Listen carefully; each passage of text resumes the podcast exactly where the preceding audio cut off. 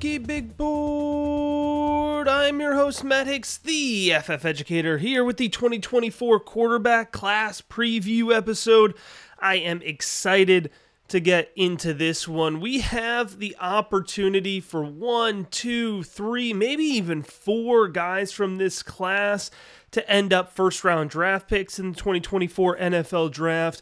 And I think we've got an opportunity for a lot of these guys to make a significant impact on the fantasy football landscape as we see it unfold over the next few years. On top of that, what makes this episode exciting is that yes, we do have a top tier of guys that we're going to talk about, and then we have a huge second tier of guys that there's going to be a lot of ups, there's going to be a lot of downs, a lot of volatility, a lot of chaos to just get into and watch over the course of the 2023 college football season. So I am excited to jump into it. A quick note before we do you might notice throughout this episode, I'm feeling a little stuffy, don't have maybe the same cadence that I would normally do a podcast episode with. I'm getting over a little bit of a nasty virus that has congested me over the last week, but there's so much going on at the Rookie Big Board and so much content that although I'm not quite at 100% here, had to get on the mic and had to get this episode out because we are quickly approaching the 2023 college football season, the 2023 NFL season, and you're gonna wanna be all in on the rookie big board to get ready for the season. So there's a couple different ways you can do that. You can head on over to patreon.com slash rookie big board, get in on the action. You can get the rankings, the full summer scouting report as I'm about to break them down, and full access to the Discord again over at patreon.com slash rookie big board. What's also new and exciting, and I'm to put the link in this episode description and in every episode description moving forward, is we now have a free version of the Rookie Big Board Discord. So if you want to get in it, ask me questions about these episodes, ask questions just about general NFL, college football, fantasy football, rookies, anything you want, you can get in there now. You won't have that full access, but you can get in and try a little bit of the rookie big board before you decide you want to go all in and hit that full on sicko level with hundreds of other folks.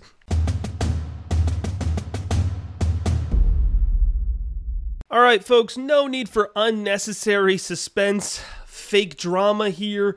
The 101 is pretty easy here. He's the top of the quarterback board, he's the top of the rookie big board, and that's going to be consensus across the industry. I'm not breaking any news here. We're talking about quarterback Caleb Williams, 6'1, 218 out of USC. Now, Caleb Williams famously came onto the scene when he dethroned Spencer Rattler at Oklahoma. Halfway through his true freshman season, he steps in, makes an immediate impact, becomes an instant star for the Sooners. When Lincoln Riley transfers himself from Oklahoma to USC, Caleb Williams goes from Oklahoma to USC with him. Caleb Williams then in the 2022 season wins the Heisman Trophy, and he does it in impressive fashion. Now, this top tier quarterback is going to be in the same discussion you'll see, you'll hear, you'll notice as Trevor Lawrence, right? And Trevor Lawrence was in this discussion with Andrew Luck, some of these top prospects of all time. If you look at where Trevor Lawrence was in the rookie big board rating at this point before his draft, that's the same exact rookie big board rating as Caleb Williams is at this point right now. It's very high. It's in my franchise cornerstone tier. It's not a tier that very many prospects find themselves in. So, why? What makes Caleb Williams so special? It's really, especially if we're thinking about it right, everything is through a fantasy football lens. It's that pure athleticism and natural passing ability. So let's start with that natural passing ability. It works through his mechanics all right, and he's able to place the ball around the field with relative ease. His throwing motion is fluid. He keeps solid feet underneath him. He's comfortable staying in the pocket and working through his second progression. He's comfortable under pressure. He shows the ability to be evasive within and outside of the pocket. He can sling the ball in the short and midfield, and he can push the ball 50 yards downfield with relative ease. Now, Williams will put the ball on target and leads his receivers well around the field. You'll notice that I emphasize leads his receivers. Now, when quarterbacks can do that, that shows a special level of anticipation that's going to translate well to the NFL. He is a fearless passer. All right, he's willing to throw a ball on a rope through tight coverage, and he has a ridiculous success rate with it. Okay, it's Pat Mahomes esque. Now, you're going to hear Caleb Williams compared to Pat Mahomes a lot because he's athletic in a similar way, where he's not a pure rusher, but he's very athletic and he can improvise. But for me, I'm going to mention Pat Mahomes' name just twice when talking about Caleb Williams, and I'm going to specifically focus in on this fearless passing ability and this ability to throw the ball into tight coverage with a unique success rate. All right, so he's a pure athlete. He bursts through space when running. He's got great field vision. He can accelerate upfield when given space. Now, he is willing to be physical and can be evasive on the run.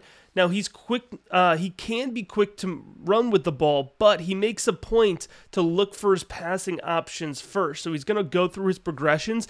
And what you'll notice, Caleb Williams, if you watch his game, he's going to look for that pass all the way up to the line of scrimmage. So he's not just going to tuck the ball and run. He's going to continue looking and continue to give his wide receivers time to get open. He is comfortable throwing the ball and run, and he does not see a significant drop off in his accuracy when throwing off platform. So there's a lot to like about Caleb Williams. There's even more in the full summer scouting report if you want to head on over and see that uh, at patreon.com slash rookie big board. But Caleb Williams, he's in a tier of his own. Like I said, it would take a lot. It would take something really significant for him not to be the one on one in all Superflex leagues next year. Now, next up here, talking about the quarterbacks, is going to be Drake Maye. And there are some folks who would consider Drake Maye to be in the same conversation as Caleb Williams. And I think from an NFL draft lens, I certainly get that. I think they both have a shot to be top five NFL draft selections. Uh, but from a fantasy football lens, Drake Maye is a tier down for me. He's in the weekly starter tier, which means he's still, I'm projecting him to come in and right away be a top 24 fantasy football quarterback. That's a great spot to be in. You know, you look at his rookie big board rating right now, it's going to be in a similar place to where CJ Stroud, Bryce Young ended up. Really, you know, a good starting quarterback that's going to contribute to your fantasy football roster. And for good reason. Drake Maye came in in 2022, his first year starting for the Tar Heels, and he put up a really productive season. It was very efficient, great touchdown interception ratio, and he's got that prototypical NFL build 6'5, 220, but he balances that prototypical build with a nice level of athleticism and so for me, he is an exciting prospect, but I am going to point out here there are some reservations, and I think compared to consensus, I'm a little bit lower on Drake Maye right now, but it's a good opportunity to talk through why we do summer scouting and talk about some of the things that I want you to watch for with Drake Maye during the 2023 college football season. All right, so let's start with the good here. Maye, for me, he's a really perfect balance of mobility and pocket presence. He's light on his feet and he can move inside the pocket. He slides the pocket very nicely when necessary. He will work through his progressions well before he chooses to scramble, but when he does run, he's got enough quickness to beat linebackers to the edge, and he has enough awareness to be able to snag those extra yards and then get out of the play, not take those big hits. Now, there are some examples of excellent, excellent ball placement on Drake Maye's tape. When he is locked in, he has the ability to shred a defense. Now, the word that comes to mind when I think of Drake Maye running the, the Tar Heels offense this past year is command. He commands the offense, he's a leader of the offense.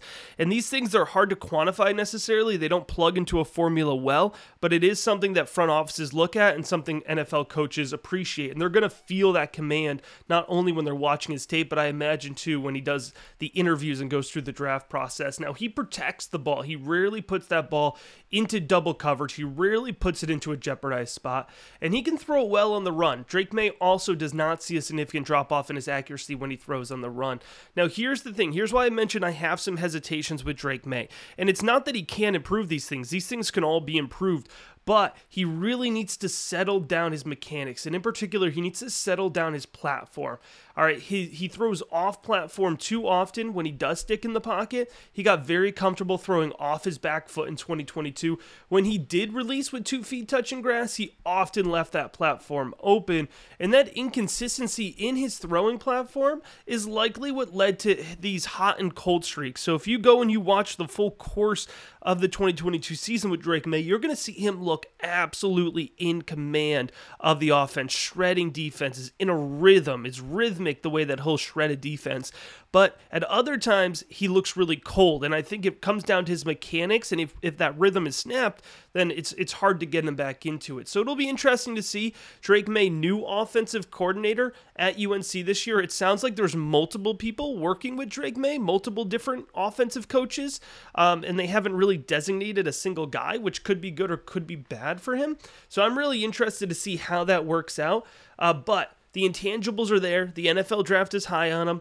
Right now, I have him projected as a as a mid first round pick, so pick 11 to 20 overall.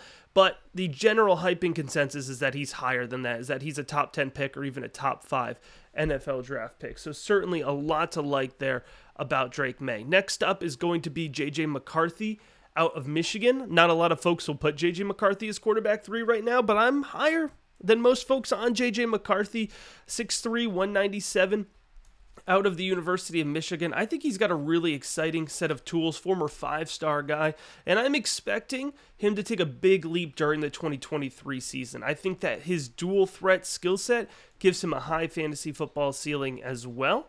So if you look at JJ McCarthy, he has a balanced dual threat set of tools. He has good mobility, he's light on his feet, and he can burst on design runs. He's comfortable sitting in the pocket, though, and he's comfortable working through his progressions when his offensive line is buying him time. Uh, when those progressions break down, he is primed to improvise and gain yards. And JJ McCarthy is another guy who's comfortable throwing on the run. All right, he isn't asked to push the ball downfield too often, but you do see examples of him being able to push that ball 50 yards without putting too much air underneath it. He zips the ball in the short field, he zips the ball through the midfield. He'll lead his receivers well at all three levels of the field, going back to this concept of being able to lead your receivers. I think he does that very well. I don't think he gets enough credit for that. And he protects the ball. He'll rarely put it in a position where the defense can get it. Now, McCarthy, another guy whose mechanics are inconsistent. He leaves his platform open too often.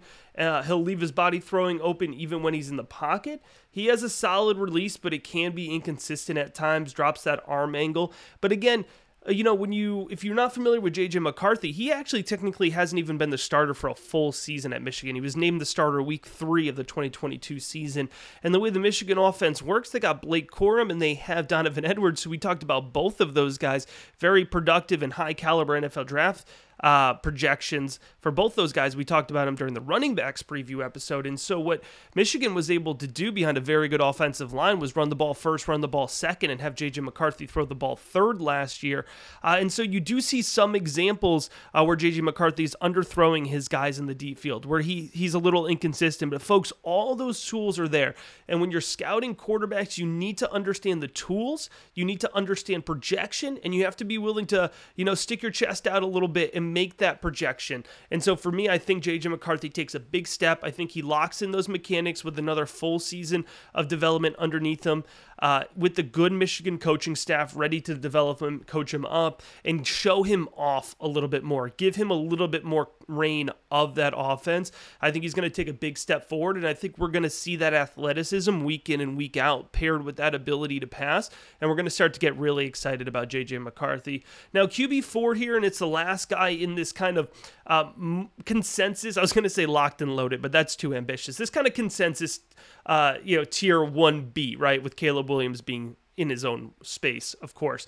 But that's going to be Quinn Ewers. Now, Quinn Ewers is a difficult projection 6'3, 206. Quinn Ewers, also a former five star quarterback. So, a lot of just raw talent in this class. Now, if you're not familiar with Quinn Ewers' path to being the starting quarterback at Texas, it's a little long, but essentially, standout quarterback uh, in the state of Texas in high school.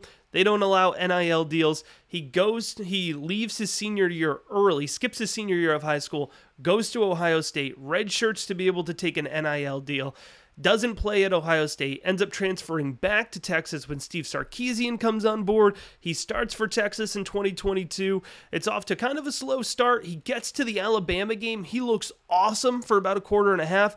Then he suffers an injury. He is misses a, a chunk of the season with injury. He comes back. He doesn't look as good post injury right? But he's got a huge arm, he's got a big skill set, and so another guy that if he puts all the pieces together next year, we could now be talking about four quarterbacks legitimately going in the top 20 picks of the NFL draft next year. So let's break down his game a little bit more. Ewers, he's an effortless passer. He'll throw with a tight spiral through the midfield and you know 50 55 60 yards i mean he's going to get the ball downfield. He shows the ability at times to lead wideouts brilliantly along the sideline and brilliantly through the deep field. Now emphasis at times he can put a really nice touch on the ball and he he's a clean decision maker. Now he's not throwing that ball in harm's way often which is something that uh, i think is a is a positive quality of the Steve Sarkisian offense, and part of the reason that Sark is so um, you know, uh,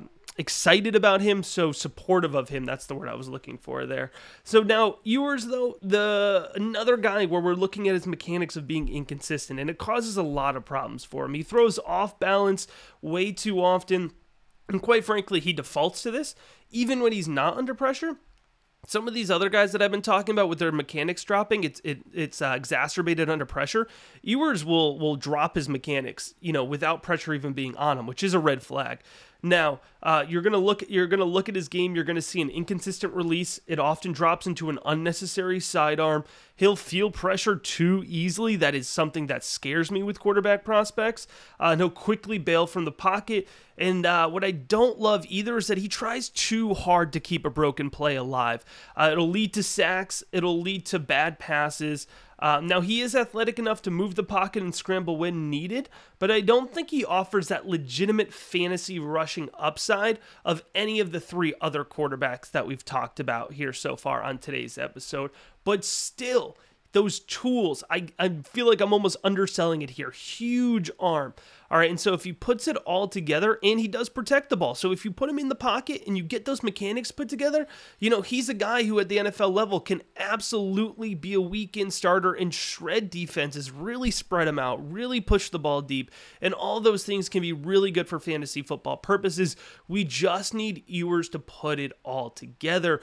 So that's kind of the top four guys, right? And you're going to hear these guys oftentimes talked about in a similar conversation in a similar lens. So now what I want to do here is open this thing up a little bit and more quickly talk about another uh, kind of a wider array of guys.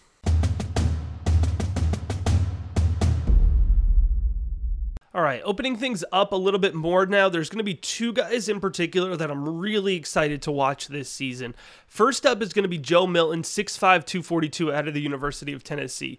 Now, another guy with amazing traits, but hasn't been able to put it all together in his career. Now, if you're not familiar with Joe Milton's path, I'm going to kind of give you the, the quick and dirty of it. Started at Michigan, transferred to Tennessee, when he was at Tennessee, he was originally named the starter in, jo- in Josh Heupel's first year in 2021.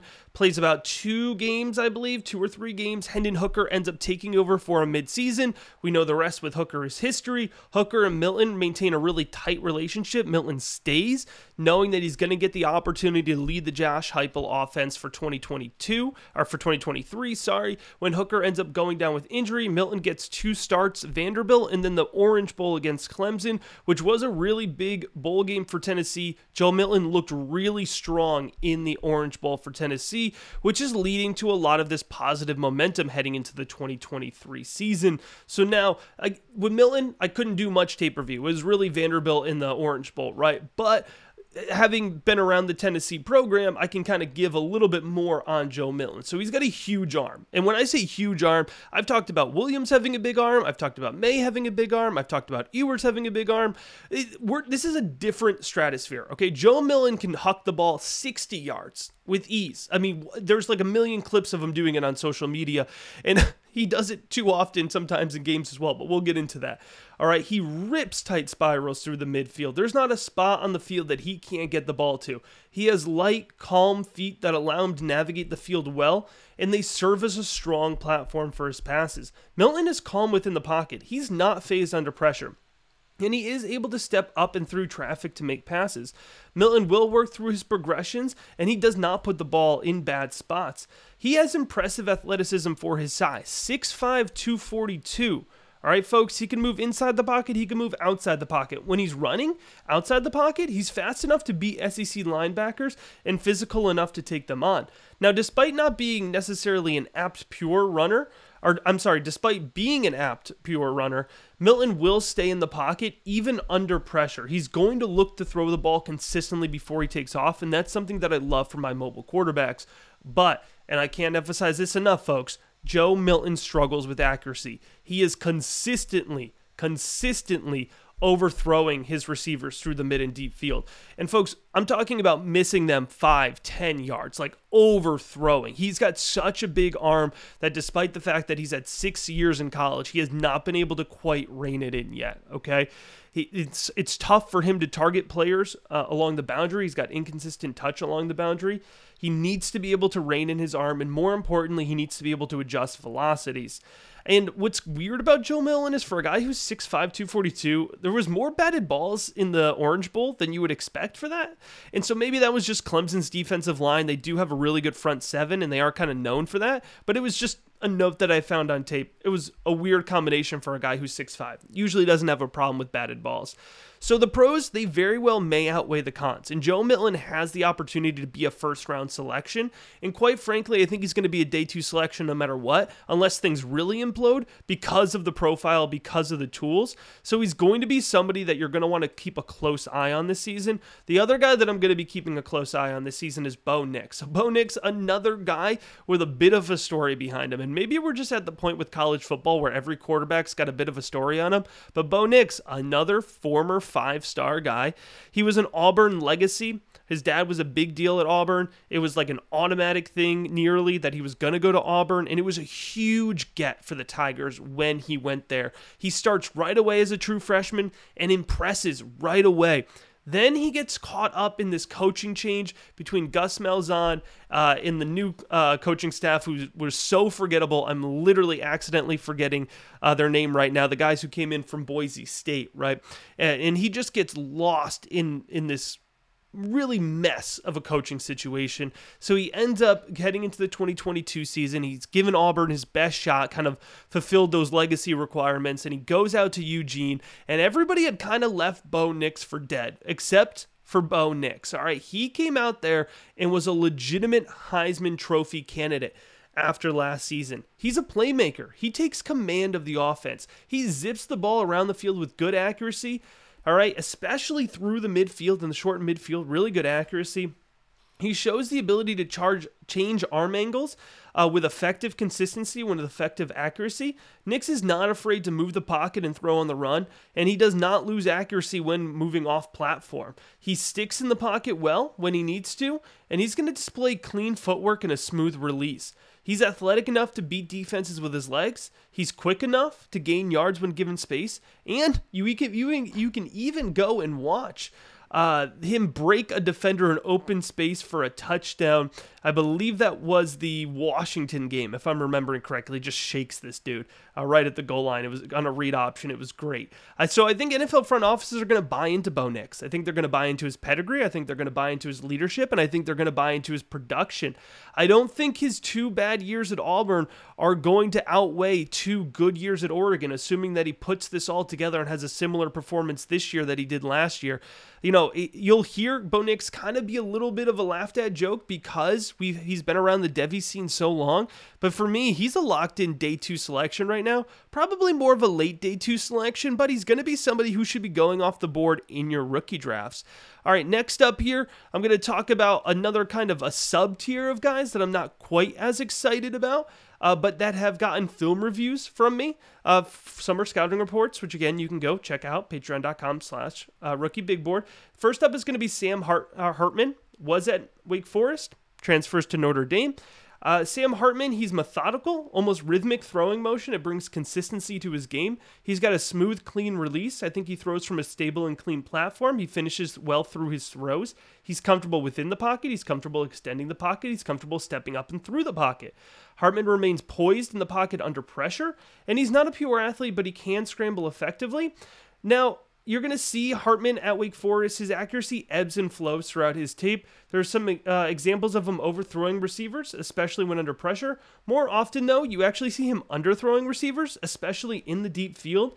And he'll put a lot of air under the ball uh, to the point where you really start to question his arm strength. But Hartman did uh, really succeed at Wake Forest in a in leading an offense that didn't have a lot of uh, history of success. So if he transfers to Notre Dame and is able to lead Notre Dame to a successful season as well, he's going to have a lot of exposure. He's going to have a lot of tape. He's going to be one of these guys that's kind of known for being a gamer and is going to probably go do well in the interviews, right? Do well through the draft process and probably be an early day three selection, like a la Jake Haener. That's kind of the comp because he's 6'1, 208, so I'm cheating a little bit, but that's kind of the value comp where Sam Hartman, I think, is always going to be on the scene, but he doesn't have the upside of a guy like Joe Milton or Bo Nix that I talked about earlier. Next up, out of Arkansas, KJ Jefferson, 6'3, 245. I like KJ Jefferson. I like him better as a college player. I want to like him more as an NFL draft projection, but I'm just not sure that it's going to be there. He's a dangerous runner. He runs with fluidity and power. He displays good burst and vision once he decides to take off. He has good escapability under pressure and is elusive in space. I think KJ Jefferson has good contact balance and he's willing to be physical taking on SEC front seven defenders. And he's a competitor, man. He's going to get every yard out of every run he can. He has solid accuracy in the short and midfield, uh, but he doesn't always get the ball right on target. You know, you could see his guys kind of got to work for it a little bit. He feels pressure too easily. He's quick to abandon the pocket, way too quick to abandon the pocket, and gives up on his progressions. Now, part of that definitely could be the Arkansas offensive line. It's not the best offensive line to be playing behind when you're playing against SEC West, so you kind of understand why he does that, but still, uh, it leads to him also having a pretty inconsistent platform when he does stay into the pocket. He's often throwing on the runner with his body open, and he's got a hitch at the top of his release that slows down his motion. I think the biggest uh, limiter for Jefferson is going to be his limited arm. He lacks velocity really at any level of the field. He puts a lot of touch on the ball, and he you could see it takes time, and he puts air under his ball, even some you know got, like consistently through the midfield. And so I think he's probably going to be relegated to a day three draft selection, but somebody who's definitely going to be a part of the NFL draft conversation. Jordan Travis, 6'1, 212 out of Florida State. Travis is a dual threat quarterback. He often had to put the Seminoles offense on his back. Another guy who I think is going to kind of get this label as a gamer, which is a positive, you know, this gritty kind of leader of an offense you know, Travis, there's examples of him playing through injury, really uplifting the team around him. And NFL, you know, it might sound like it's just narrative based, but NFL coaches and front offices do care about these things, folks. And so I think that will be a positive for Jordan Travis. Uh, he's accurate when passing in the short and midfield. He can move the pocket well. He doesn't see a significant drop off when throwing on the run in his accuracy. When he's asked to execute designed runs, he shows good vision and he shows burstiness. Now, he's not going to be asked to throw the ball too deep too often, but he does you know, he could put the ball on a rope, you know, 35, 40 yards downfield. So not the biggest arm, but he's got enough. You know, he's got more arm than Sam Hartman or KJ Jefferson, who we just talked about. Now, Travis, for me, like it's his wonky mechanics that really leave me skeptical of his ability to translate to the NFL. He has a sidearm release that slows down his throwing motion and really compromises his passing lanes. His platform is compromised as a result. He'll often throw off his back foot, and he adds this weird hop at the end of a lot of his releases. I don't even know what to compare it to. It's just quirky. And when you combine this quirkiness with a 6 1 frame, I think it's going to really compromise his ability to throw at the next level. Uh, and these issues are really, really exacerbated when he's under pressure. All right. So, you know, the, the mechanical issues for Jordan Travis are more of the red flags than uh, really anything else. Now, that's everybody that I do have logged summer scouting reports on, but I want to make note of a couple other quarterbacks. One, Michael Penix Jr will be in this conversation. I started his film review, did not get it finished in time for this episode, but I would consider for me going into the evaluation, Penix for me is going to fall somewhere between Hartman, Jefferson, Travis, who we've talked about, and then Nix and Milton. He'll find probably fall somewhere in between. Injuries are going to be a big deal for him, so I'm, I'm curious to see how his tape can offset those injury concerns that I'm going to have and NFL front offices are going to have. I have years of tape that I will be adding games to for Jayden Daniels out of LSU, for Tyler Van Dyke out of Miami, for Spencer Rattler out of South Carolina, and for Devin Leary out of Kentucky. So although I haven't talked about them in detail, those are four quarterbacks that will get summer scouting reports at the rookie big board and will very much be in this same conversation of this wide open big tier two uh, of quarterbacks. And then the other two guys that are going to be in this conversation for me, but that I don't have any tape on, and neither do you, are Kyle McCord, 6'3, 210 out of Ohio State, as well as Carson Beck, 6'4, 215 out of Georgia. These are guys I'm just not going to be able to log summer scouting reports on, but are very much a part of the rookie big board and are very much going to be in the conversation of these guys that could fight to be at the top of tier two. There are other quarterbacks, you know, if you want to keep working through the list, you can talk about names to watch. Cam Ward, 6'2, 223 out of Washington State. Shedeur Sanders, 6'2", 215 out of Colorado, if we want to go down that road. Jackson Dart, 6'2", 215 out of Mississippi, appears to be holding on to the Ole Miss job. Hudson Card, 6'2", 195 out of Purdue, I think is a legitimate NFL draft candidate.